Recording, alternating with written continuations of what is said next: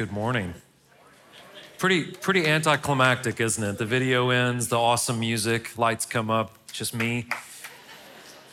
That, uh, thank you. I am a father. That's good. Hey, for, for all you dads out there, happy Father's Day. Um, we're in a we're in a short supply of good fathers in the Western world. So um, thank you for for doing what you do. On a serious note, so okay, so we are working through the Gospel of John. Been working through this for quite some time, continuing to to work our way through it. I think I said this last week. We're in a a very fascinating part, not just of the Gospel of John, but of the entire Bible. Um, a part that is very heavy. Uh, we're in kind of the last 24 hours of Jesus' life until he is arrested, crucified. So um, you can imagine the weight. It's a, it's, a very, it's a very heavy part of the Bible. We're also in a part where it is predominantly all Jesus speaking for the next couple of chapters. Um, it's all a monologue by Jesus. And, and what he is doing at this point, chapter four that we were in last, week, or chapter 14, I'm sorry, that we were in last weekend, um, Jesus is wrapping up the Last Supper. We call it the Last Supper because it's the last time he was going to eat with, with his disciples before he was crucified. And he knows he has a limited amount of time. So, what Jesus is doing at this, this chunk of the Bible is he's trying to, to re emphasize, he's, he's kind of going over all the principles that he's been teaching these guys for years and just making sure he hammers these points home before he leaves in, in physical form, right? we know that he's going to return in, in spiritual form is the Holy Spirit, but he's trying to, to, to get out all this information. So he's talking to them a lot. In chapter 14, there's some, some very important theology. I would say the bedrock of Christian theology comes up in chapter 14. And we talked about this last week that, that Jesus Christ is exclusively the only pathway to, to God the Father. And so we talked about this exclusivity and we asked ourselves do we truly understand that? Do we truly understand that not only Jesus, but the word that Jesus has taught us and given us is the only, the only pathway to salvation? So Jesus is re emphasizing that point to his disciples. And at the end of chapter 14, it's kind of neat, the context, and it's important to, to, talk about this context because we understand the Bible better. At the end of chapter 14, Jesus gets done. He wraps up this meal. There's only 11 left because Judas has, has left to, to go betray Jesus.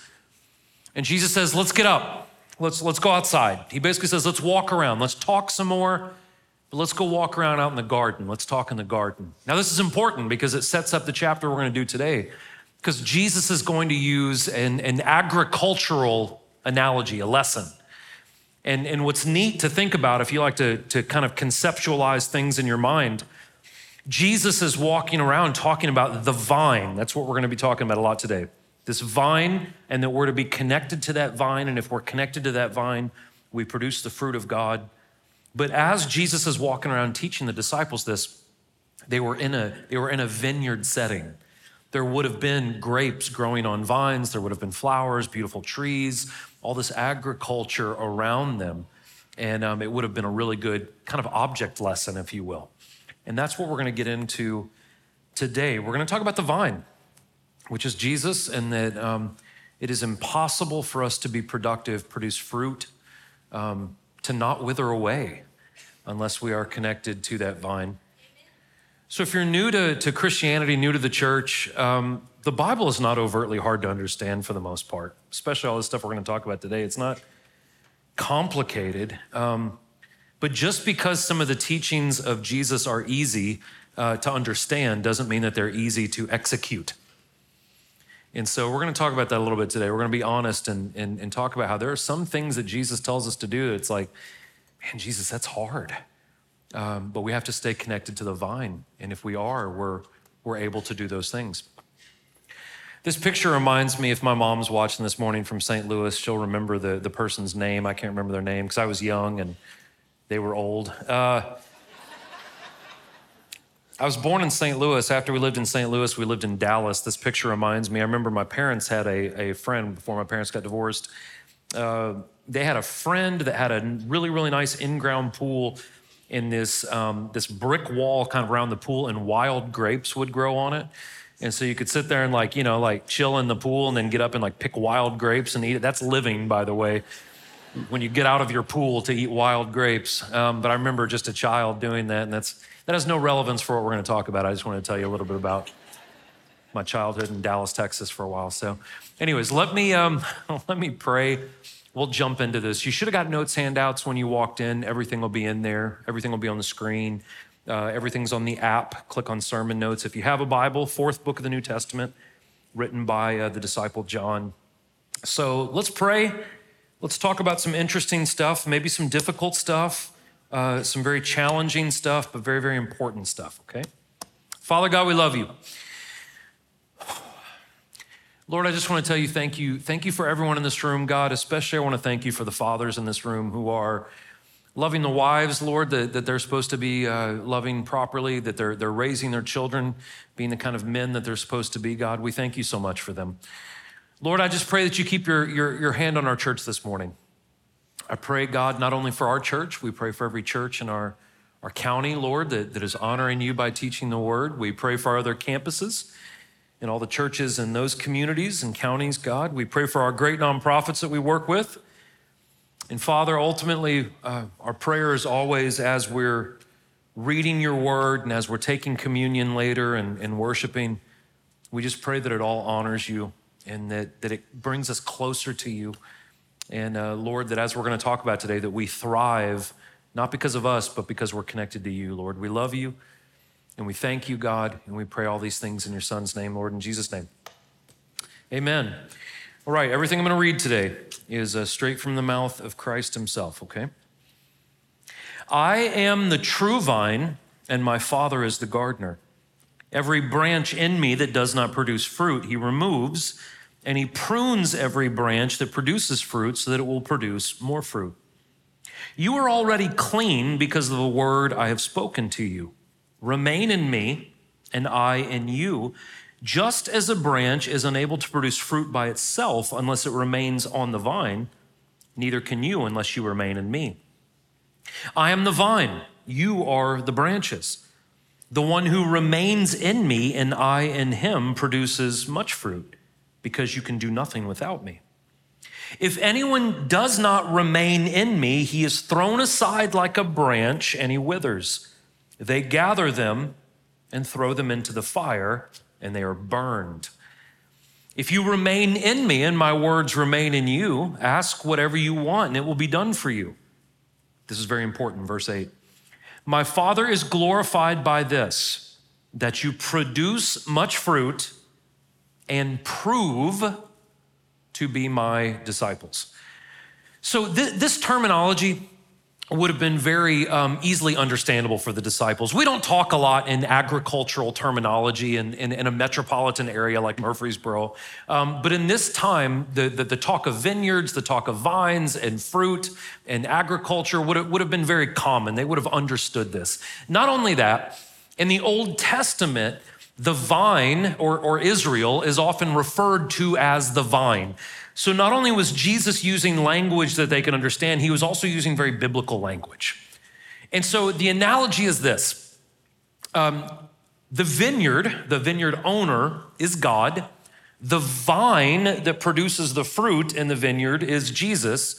And we, if we're true followers, and, and listen, I'm going to use the word true and truly a lot today. If we are true followers, we are branches that are connected to the vine that produce fruit.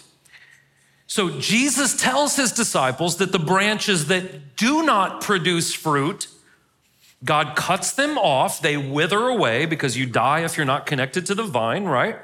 And they are thrown into a fire and burned. Now, this instantly brings up a theological argument. There are two different camps that look at this scripture two different ways. One camp says this is talking about salvation. This is talking about heaven and hell. That's why the allusion to fire. John also writes in the book of Revelation that Jesus will literally send people who are evil to an eternal lake of fire. So there's, there's a little bit of a connection there. So some people are saying this is talking about heaven and hell. Other people say it is not talking about heaven or hell. This is talking about living a productive, fruitful Christian life. Now, now I'm a dullard, right? Like I, I, have a, I have a bachelor's degree in English literature and a minor in film. You can't have a more worthless degree. But, but so things have to be very simple for me. But, but I see that in this context, I think Jesus is talking about a little bit of both. Because we cannot live fruitful, productive lives unless we are saved and connected to Jesus, right? And so I think both of these come into play. I think it's that if we're not connected to Jesus, we wither in this life. And then if we're not connected to Jesus and we wither in this life, we will also suffer eternally for, for not being connected to the vine. So I think it's both. But, but here's what people always want to talk about. Corey, are you saying that we can lose our salvation? Because really, when people ask this question, they want to find out how little they can do and still not go to hell. So this question of can we lose our salvation? Listen, again, I'm a very simple person. I have to have things in, in very simple terms. If one is truly saved, according to Jesus in John chapter 14, they will have a desire not only to know God, but to keep his commands. Jesus says, If you love me, you'll keep my commands. Now, let, us just make sure we're on, on the same frequency right here. We all, I, I think if you're a Christian here, you would agree the only way to be saved is that we must love Jesus, correct?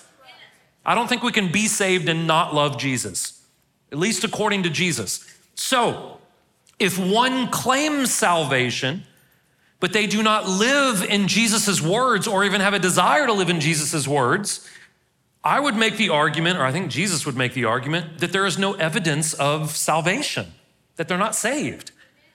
So if we are to know a tree by its fruit, I'm quoting Jesus a lot in church for the last two weekends. Sorry about that. If, if, we, if we know a tree by its fruit, and a fruit, and, and if a tree has no fruit on it or doesn't even have a desire to have fruit on it, I think we can make a pretty righteous judgment that that fruit, that, sorry, that that tree is in trouble. And so the, the linchpin, in my opinion, of this first part that we just read is that Jesus says we are to prove that we are his disciples. I was talking to a buddy of mine last night over text who comes to this church. He's a lawyer. And, and in his line of work, you have to have proof. If you're going to make an accusation or if you're going to try to, to, to show that someone is innocent, there needs to be proof of this. There has to be evidence that they are these things. So, if I'm going to claim that I am a follower of Jesus, there should be evidence in my life that I am following Jesus. The evidence that we are to see, according to Jesus, is that we are to be continuing in his word, John chapter 8. We are to keep his commands if we love him, John chapter 14. And we should be producing fruit. And, and some of the fruit that, that Paul talks about is in Galatians 5, the fruit of the Spirit love, joy, peace, patience, gentleness, goodness, self control. So, again, so who are these burned branches? What is Jesus talking about? This is just my opinion. I think it's a pretty good opinion, but, but you can have a different opinion if you want.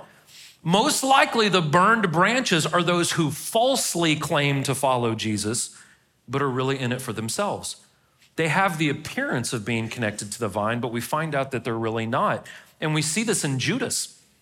To, to, to the naked eye, to the people observing the, the 12 disciples are like, man, Judas is a great guy. Look, he follow, he goes everywhere Jesus goes. But we find out his heart was not in the right place, and he was deceptive in that. So, those who do remain connected to the vine, though, those who truly abide in Jesus. Those of you, some of you dads in here just went to the Big Lebowski, didn't you? It has nothing to do, it's not like that. Those true Christians that abide in Jesus, which means they, they live in Jesus, they rest in Jesus, they are connected to Jesus, they produce much fruit. Now, that doesn't mean that there aren't times when we fail. I'll even take it a step further. That doesn't mean there aren't sometimes seasons where we are failing. You old schoolers in the room would call it backsliding, which means we revert to a former state that is not as good as the one we are in now. We go backwards. Now, there are times when we may experience that, but the true Christian, true Christian, will eventually repent of these things, strive to live righteously, and produce the fruit of one that is connected to the vine. So when we abide in Jesus, when we live in Jesus, how we live changes, how we treat others changes, and, and how we grow in our relationship with God drastically changes. Now, look, one of the fruit that we are, are to produce from that relationship with Jesus is loving other people. It's going to start to get difficult now, okay? As the Father has loved me, I have also loved you. Remain in my love. If you keep my commands, you will remain in my love, just as I have kept my Father's commands and remain in his love. I have told you these things so that my joy may be in you and your joy may be complete. This is my command love one another's as I have loved you. No one has greater love than this that they lay down their life for their friends. You are my friends if you do what I command you. I do not call you servants anymore because a servant doesn't know what his master is doing. I have called you friends because I have made known to you everything that I, that I have learned from my Father. You didn't choose me, I chose you. I appointed you to go and produce fruit, and that your fruit should remain, so that whatever you ask the Father in my name, he will give you. This is what I command you love one another. So the Father loves the Son. God the Father loves Jesus Christ the Son, and then Jesus Christ's love is reflected onto us. Now we are to live in this love, but in order to live in Jesus' love, according to Jesus, we have to keep his commands, or we have to keep his word, is another way of saying it. Now, listen, why is that important? Corey, are you saying that I can't live in the love of God and, and, and not follow his words? That's absolutely what I'm saying. Here's why.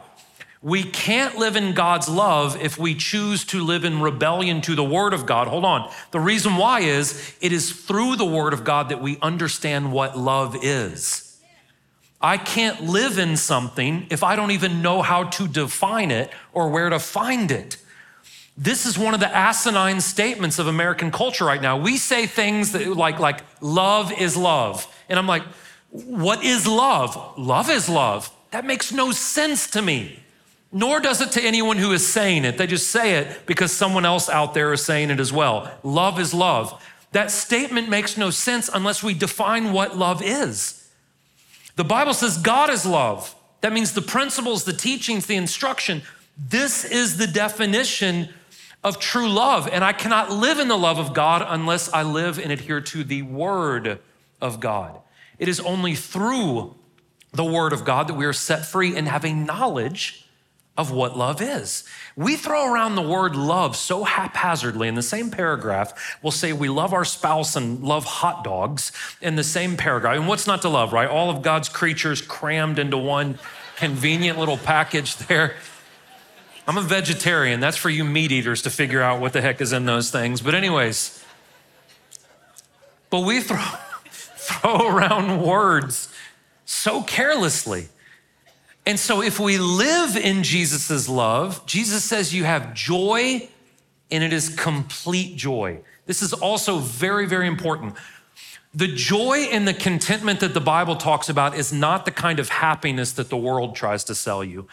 What the world tries to sell you is you will be happy if you have these things.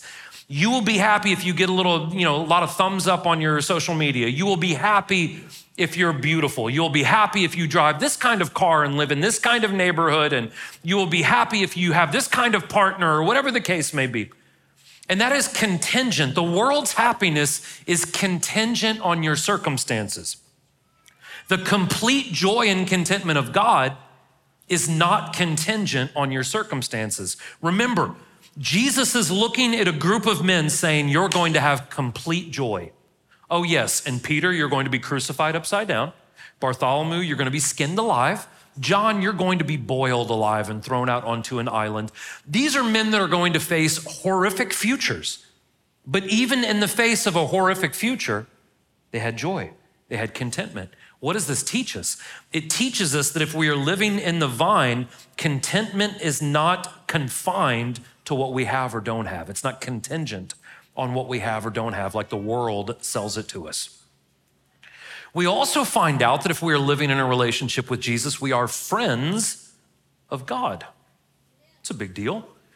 If you read this Bible from cover to cover, not from, from since Abraham, which is way back here in the Old Testament, not since Abraham had God ever called any of his followers friends. So, what does this mean? It means that through Jesus, the, the, the, friend sphere, the friend group of God expands to where it's not just a select group of people in the Old Testament. Jesus comes along and says, This is conditional. He says, If you keep my commands, you're my friends. So that means anyone who holds on to the words and teachings of Jesus is now a friend of God. That circle has, has been to where everyone is invited into this intimate relationship with God. Now, here's where we also have to be careful. This does not diminish the, the, the personhood, the, the, the power, the reverence that we should have of God. We have a tendency because we read scripture like this well, I'm a friend of God. Yeah, Jesus is my homeboy, he's my friend, he's my bro. He's not. Um, Jesus is the all creator, all powerful creator of the universe. Jesus is the one that everything was created through him, by him, for him. He spoke it all into existence. He, according to Revelation, will speak it all out of existence. Now, is he our friend? Yes, he is our friend, but he's also God, and we have to approach him in such a manner. The reason why is in the book of Proverbs, it says that a fear of the Lord is the beginning of all wisdom.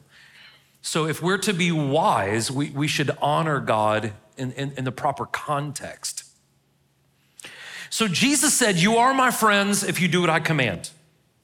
And so the disciples were like, Great, that's awesome. We are your friends. All we have to do is keep all your teachings. That's fantastic. Now, listen, that applies to all of Jesus' teachings, but Jesus is going to give us a very, very hard command right here. The one that he's alluding to is, You are a friend of me, a friend of God, if you love all people all people. You know, we, we, we, typically, we amen that as Christians. We love all people, right? We're just in love with people. So my, my left-leaning Christians may be in here this morning, or left-leaning people in general, if you're in here this morning, do you, do you love Donald Trump? Do you love him? Do you pray for him? Do you wish the best for him? Do you love Trump supporters? Do you love people on the, on the far extreme right side of the political spectrum? Do you love them? And all you conservatives are like, get him, Corey. you conservative Christians in here, you love Nancy Pelosi, right? She falls under the all umbrella. Do you pray for her? Do you want what's best for her? When you see grown men dress up as women at Dodger Stadium and make fun of the, the, the Catholic Church in the name of transgenderism, do you say, man, I love those guys? I'm just throwing Bible out at you guys this morning, if that's cool.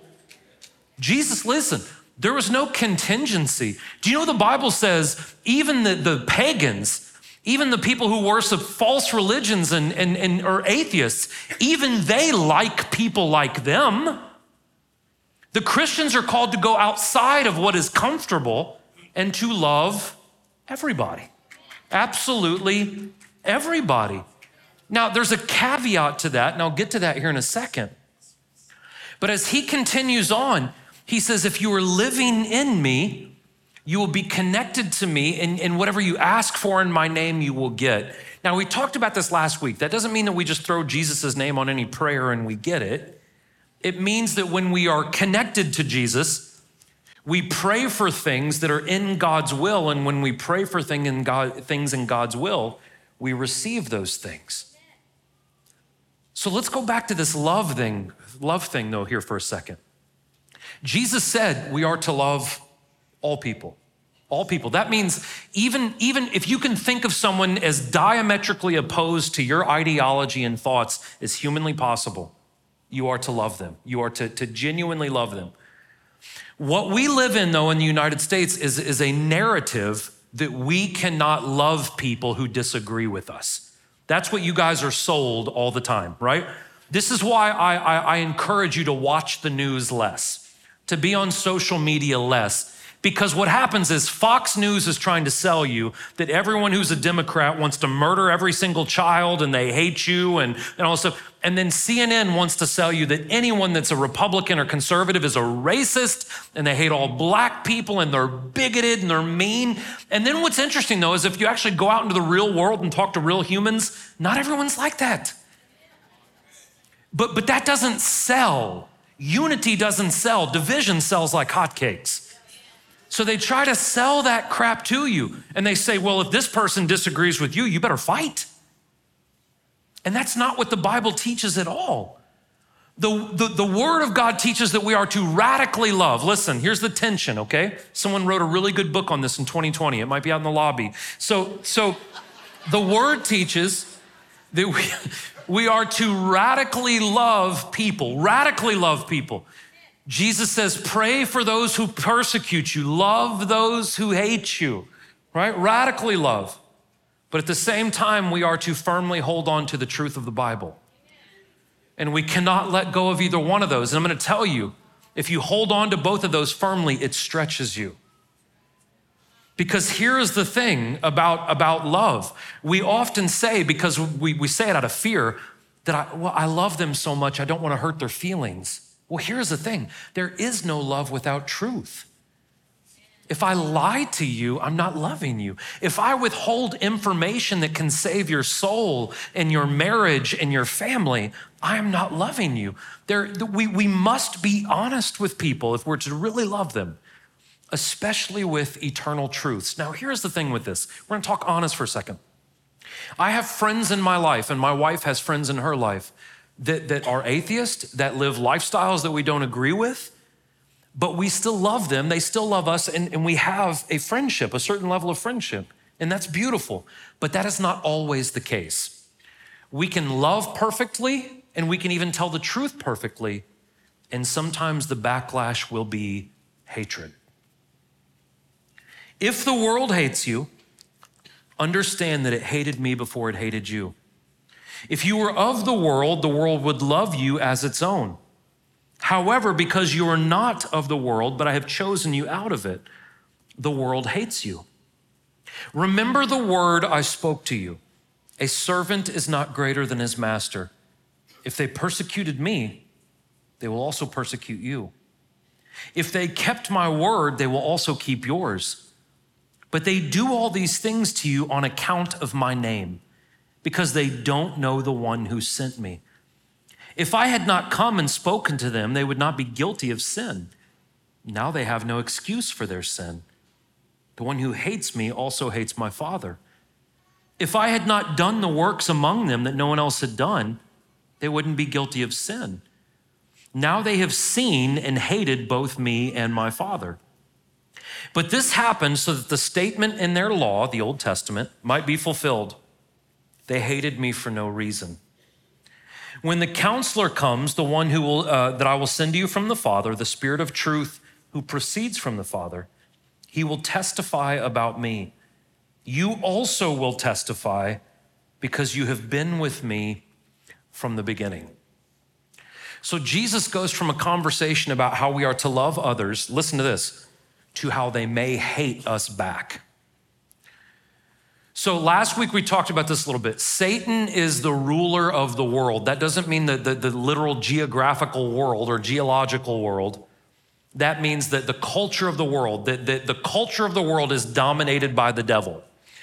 If we understand that the culture of the world is dominated by the devil, we shouldn't be surprised that people who adhere their lives to culture hate Jesus and hate the followers of Jesus. That shouldn't shock us.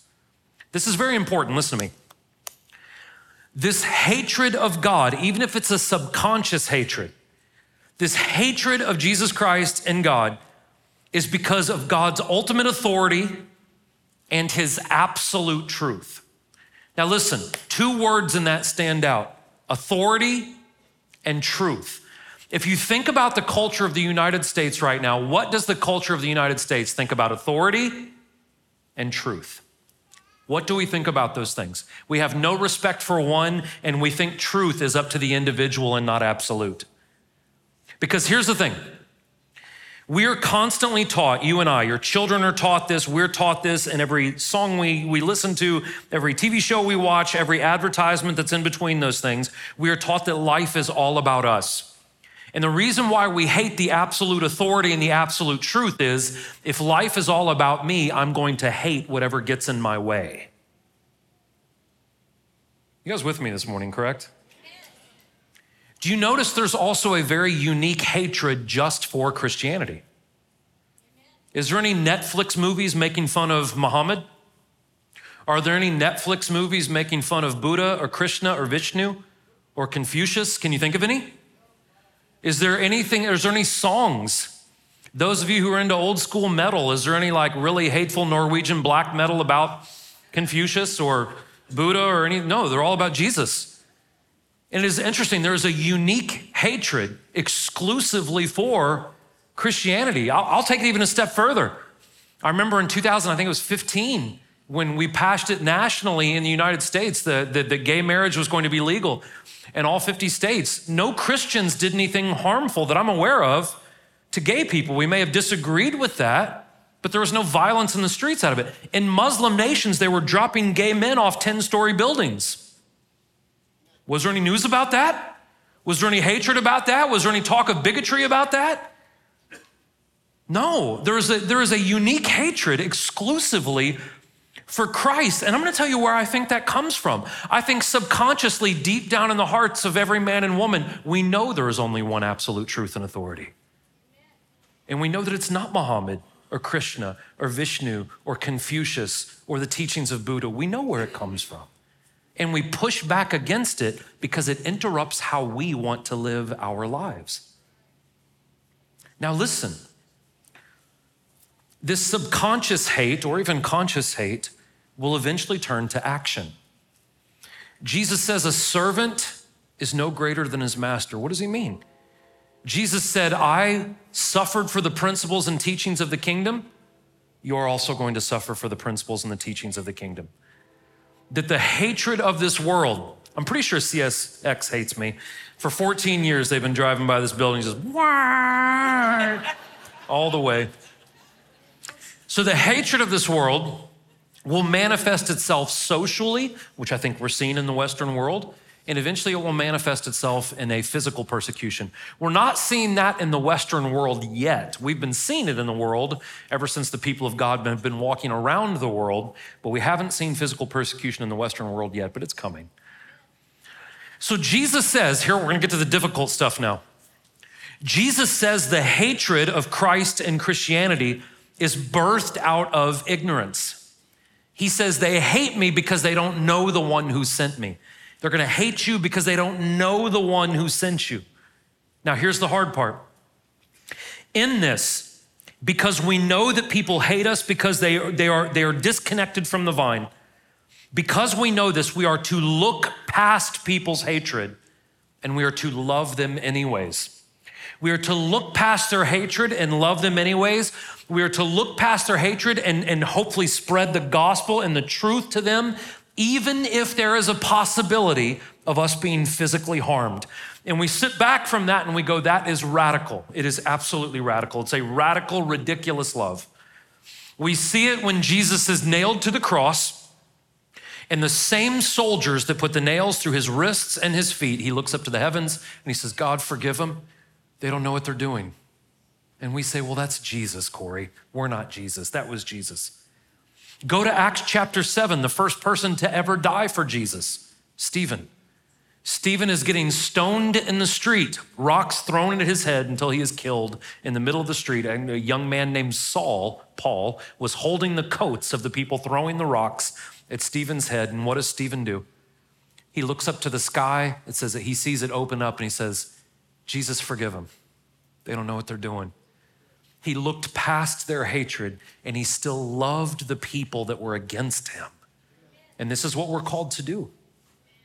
Here's the other side of this. Listen, this is a balance. We as Christians, the, majority of us in this room, we are called to go out and share the gospel with people. We've talked about that several times. We'll talk about it a little bit more here in a minute. The, the other side of that is, though we are to go out and share the gospel, people also have to accept the gospel. So, so sometimes Christians will say things like this. It's a fear tactic that preachers are, are use with their congregations. Man, if we don't go out, everyone's going to go to hell. Well, here's the thing if, if you or I end up in hell, it is ultimately our fault. It's not our pastor's fault. It's not our neighbor's fault. It's not our parent. It's our fault. We are left without excuse. Jesus says, Because I came, because I taught the truth, because they had access to the Holy Spirit, everyone is responsible for themselves. Now, there, there's two parts of that. Jesus went looking for us, right? He felt responsible to look for us to save us, but we also have to say yes. Christians should feel a responsibility to go out and find lost people as well, but ultimately those people have to say yes. So God will reveal the truth to people. We're going to go on, and we read this in this last part. Um, um, so, so people will make the argument, well, Corey, all these hypothetical arguments. Corey, what if there's an indigenous tribe on an island somewhere off the coast of East Africa and they they never had access to Bibles? What about them? Are they all going to go to hell? No, no, Jesus isn't cold blooded. It says in verse 26 and 27 that the, the, the Holy Spirit will testify, which means God's Spirit will go out. And if there are people asking the bigger questions, even if they don't have all the information we have, I believe God will give everyone enough information, even if that's supernaturally, for them to be able to at least uh, go to heaven, right? They may not be arguing about Calvinism and Arminianism, which they're better off for, but, but anyways, they'll have enough access. So, so the Holy Spirit is working, but we are to be working as well.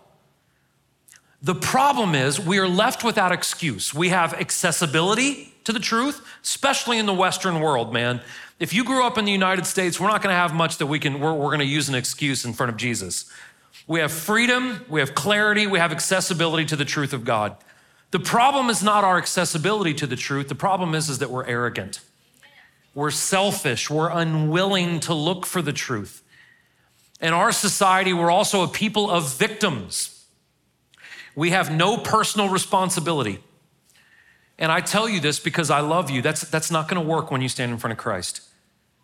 Jesus is going to say, "Tell me what you did with my, you know, with the life I gave you." Oh, well, I was broke all the time because of Biden. You're broke because you spend more than you make. That's why you're broke.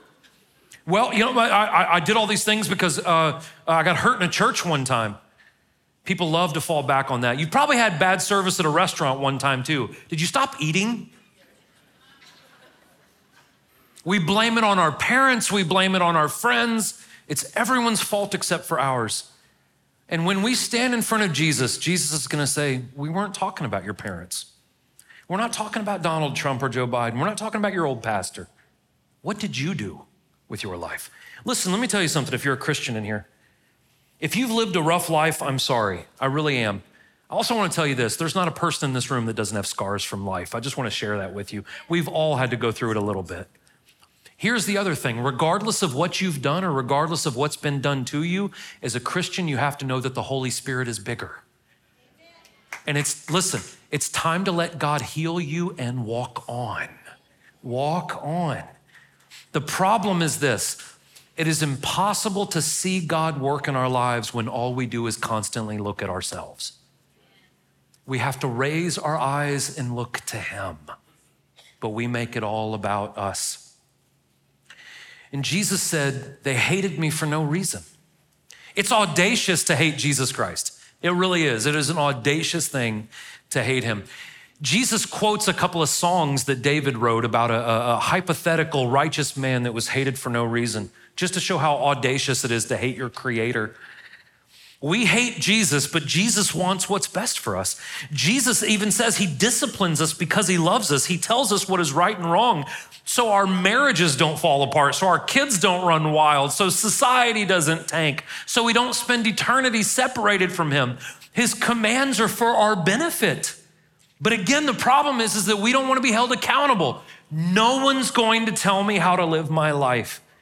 And if because we hate accountability and we hate truth, anything besides my truth, we project that hatred onto Jesus. Because Jesus says, I came to draw a line.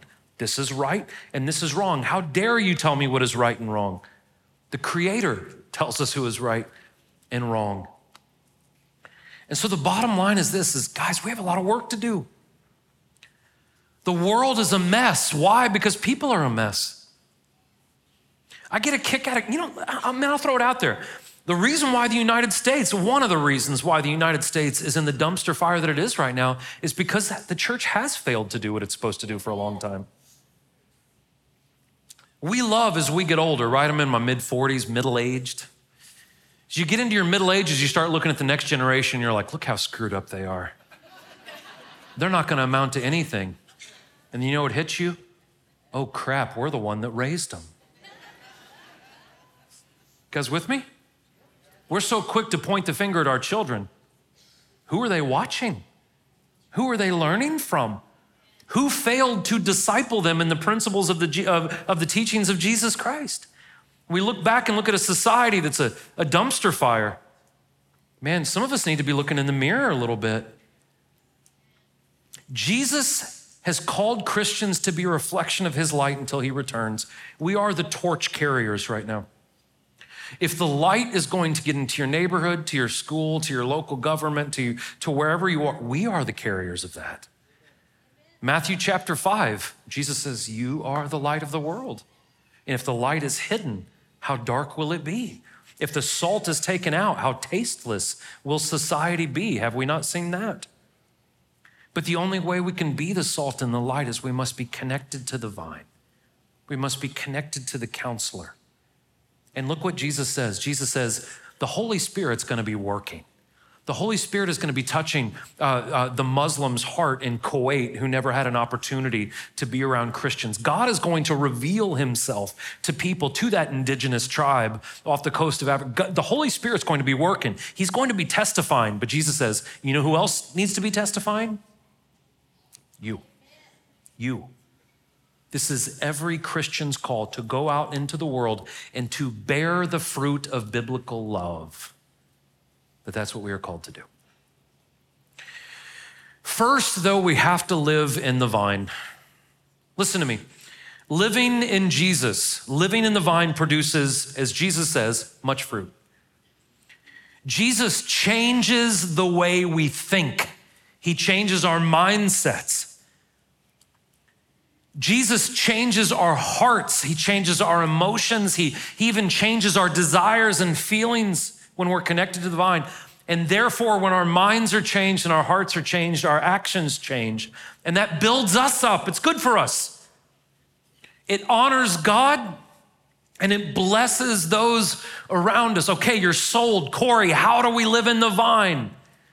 To get into the vine, to live into the vine, first, we need to be asking the big questions. Why am I here? What is my purpose? What is my value? What is my identity? Listen, you guys live in a country right now where people are actually asking the right questions, but they're going to the wrong source for the answers. Right now, the name of the game is identity. And that's a good question to ask. What is my identity? But the Bible answers it. Your identity is not gender or color or nationality or, or social status. Your gender is in your creator. People are asking the right question. We're just not giving them the right answer. People are asking, Where do I find my value? But we think it's in fame and fortune and, and, and sex and drugs and part, and we haven't directed them to the right source of where their value is. But if we're going to be in the vine, we first have to be asking the big questions. But we also have to be looking for the answers and accepting the answers, which means we may have to humble ourselves and say, We have done it wrong. Forgive me, Father, I've sinned. I have done things that you don't want me to do. And then we have to be obedient to the Word of God because you can only love Him if you keep His commands. We can only be in him and him in us if we keep his commands according to Jesus. And when we are in the vine, the most important fruit that we can produce is the fruit of love. First, we should experience it in our own life. Jesus first loved us, and in this love, we find complete joy, peace, fulfillment, not as the world sells it, not on contingent on my circumstances and my belongings, but regardless of what I have or don't have, I have contentment if, I, if I'm connected to the vine. And if we truly love Jesus, we will follow his commands, correct? We've established that. And the second biggest command he ever gave humanity was love your neighbor as you love yourself. Jesus was approached by the religious people.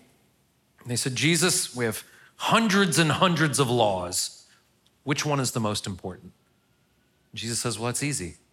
Love the Lord your God with all your heart, mind, and your soul. And then he adds something to it and he says, And there's another one. And they're like, Oh? He says, The second one is similar to the first one love others like you love yourself. Second great command. Now, listen, if we're being honest in this room, loving others is not always easy, is it? Can we be honest? Are you guys honest in here? Has anyone else had the fantasies about like getting the equity in your house in Middle Tennessee and moving to Wyoming, hoping you never see another human again? Has that, has crossed anyone else's mind besides mine? Sometimes you're like, how many hundreds of acres can I get in Wyoming? Interesting, right? So, loving others and putting others first is not a natural thing for us to do. You know what? Jesus doesn't want you to live by your natural tendencies. Jesus wants you to live by his supernatural tendencies. When we are connected to the supernatural vine, we start to live supernaturally. It is not natural for us to love those who hate us, but it is supernatural. And you know what that means? I'm, listen, I'm not trying to be controversial or a jerk this morning. That means some of you who, who, who are maybe politically right leaning, I'm being serious. I'm not trying to be funny or controversial. You may need to get on your face and pray about, pray about how you feel about people who are, who are very different from you. Those of you who are maybe left leaning ideologically, you need to get on your face and you need to tell Jesus or ask Jesus, give me a love for people who think differently than me. Give me a love for people who offend me. Give me a love for people who are, who are, are, are adamantly opposed to me, who even hate me. This is why Jesus said, Pray for those who persecute you, love those who hate you. If someone steals your shoes, offer them your shirt, Jesus says. Corey, that's crazy. It's not crazy, it's supernatural. It is not natural, it is supernatural. So, loving other people is not always easy. And listen, if we love people the way the Bible tells us to, it's difficult. We are called to love all kinds. Can we say we do that? Now, listen, here's what's so important. We are to love all people, but we are not to agree with how all people live.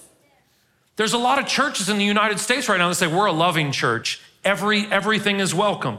Listen, we're a loving church, but not every teaching is welcome in this place. There are some things that are wrong. Not because I, I deem them wrong, because God deems them wrong. And the tension that we are to live in do we love radically? And do we also hold on to our biblical integrity? Last thing. I don't know if anyone else in this room feels it, but truly living in a relationship with Jesus every single day is not always easy.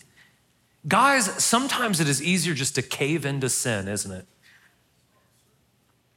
Holding on to the truth is not always easy, especially when we live in a society that is constantly pummeling us with lies.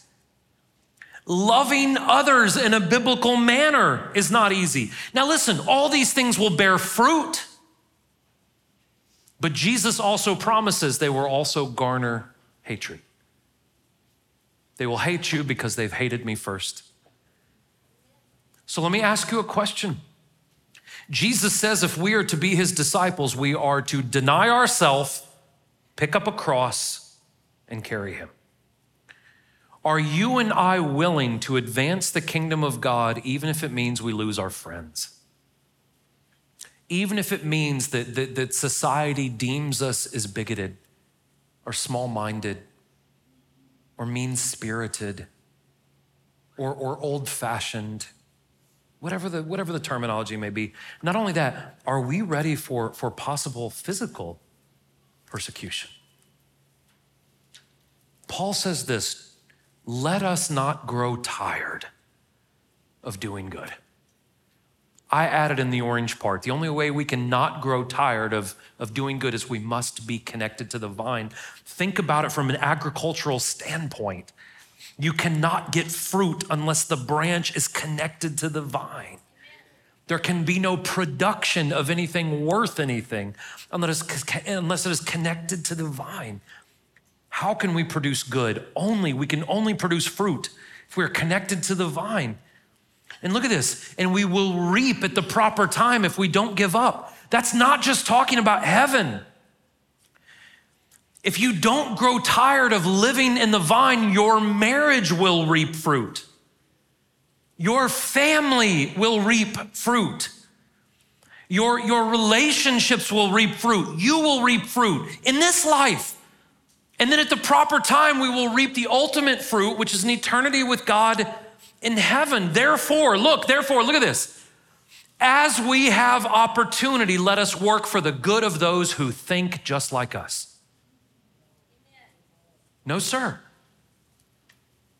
We work for the good of all. Does that mean that we will agree with all? No. Does that mean that all will love us? No. But we are to work for the good of all. And look at this, especially those who belong to the household of faith. You know what's interesting about that last line? Whenever a, a, famous pastor falls, has a moral failure, whenever a church messes up, who is the first one in line to kick him? All the Christians. That we are to especially love those that we call brother and sister. So, are you and I living in the vine? Are we living interconnectedly with Jesus? We connected to him? Do we rest in him? Do we abide in him? Do we talk to him? Do we lean on him? Do we know God?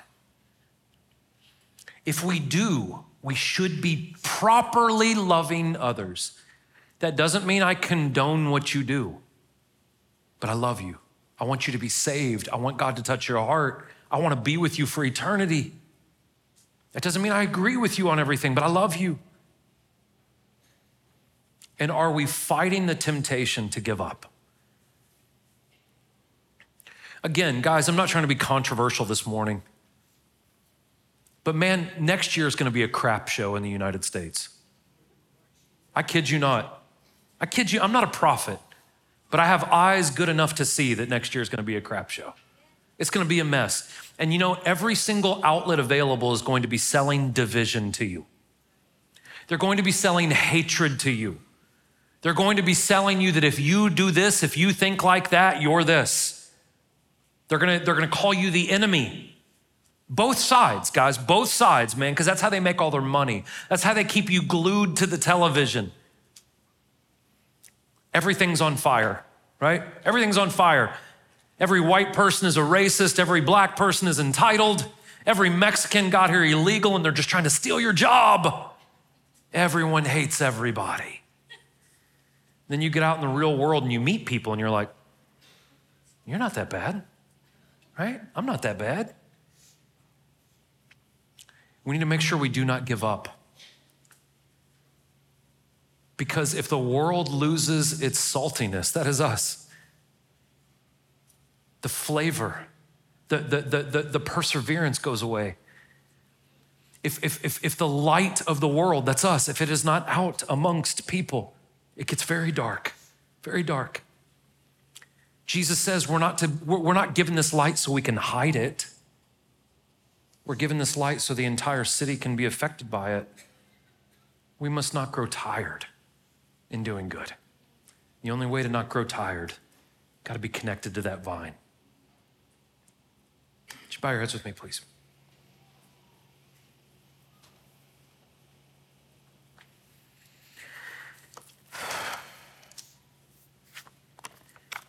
If you are in this room and maybe you're not a believer, you're looking, you're digging, you're asking those big questions we were talking about, really, really glad you're here. Seriously. If you have any questions, up here on my right, your left is Pastor Mike. He would be more than happy to talk with you. Uh, please don't feel embarrassed or intimidated by that. We get a lot of questions. Go up here and you can, uh, you can ask Mike anything you want. We also have men and women on both sides of the stage if you need prayer for anything in your life. Doesn't matter what, anything. And then the last thing is all the way around the room where there is a lamp on a table in the majority of these posts in the middle of the room, there is bread and wine. That is communion. That represents the body and blood of Jesus Christ. everyone is welcome to take the communion if you have asked Jesus to forgive you of your sins, okay? I'm gonna pray for us. I'm gonna include myself in this prayer. Father God, we love you and we thank you. Um, Father, the world is aggressive, the world is tense, the world is uh, easily offended, the world is angry. And, and Father, as we go back out into that chaos, Father, don't let us grow weary of doing your work. Don't let us grow weary of staying connected to you. Don't let us grow weary in loving even the most unlovable people. God, give us the kind of heart that you want for us to have. Give us the kind of eyes that see people not as adversaries, but, but as people made in your image. That even if, if, if we're being killed in the streets for your name, God, that we will say, Forgive them, Father. They don't know you. And that, Lord, maybe we will see people because of us change and, and come to be in a relationship with you. Bless every woman in this room, God. Bless every man in this room. Bless every child in this building. Walk with us, God, and lead us, Lord, and help us be connected to you, Lord. We love you, and we thank you, and we praise you. We pray all these things in your name, God, in Jesus' name. Amen. God bless you guys. You're welcome to help yourself. Thank you so much.